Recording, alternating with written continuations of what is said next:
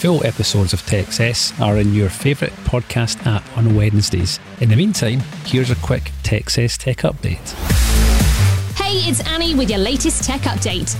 The internet's been alive lately with the talk of AI chatbots changing the world. But a bot is just a name for an automated program. And for all the good bots, there are plenty of bad bots such as malware bots. They're a growing security risk, and you need to check that your business is fully defended against them. Criminals can use these bots to steal whole user profiles. That's a complete snapshot of your ID and settings.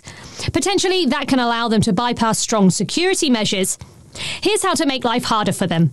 Use a password manager and multi factor authentication to secure your login details. Keep your antivirus active and updated to spot malware before it infects your system. And use file encryption so there's less to steal if an attack is successful. We protect our clients every day. If you need a system check to make sure you're fully defended, get in touch. That's your tech update. More next week. And that was this week's Techcess Tech Update. To get all episodes of Techcess as they're released, click the follow button in your favourite podcast app.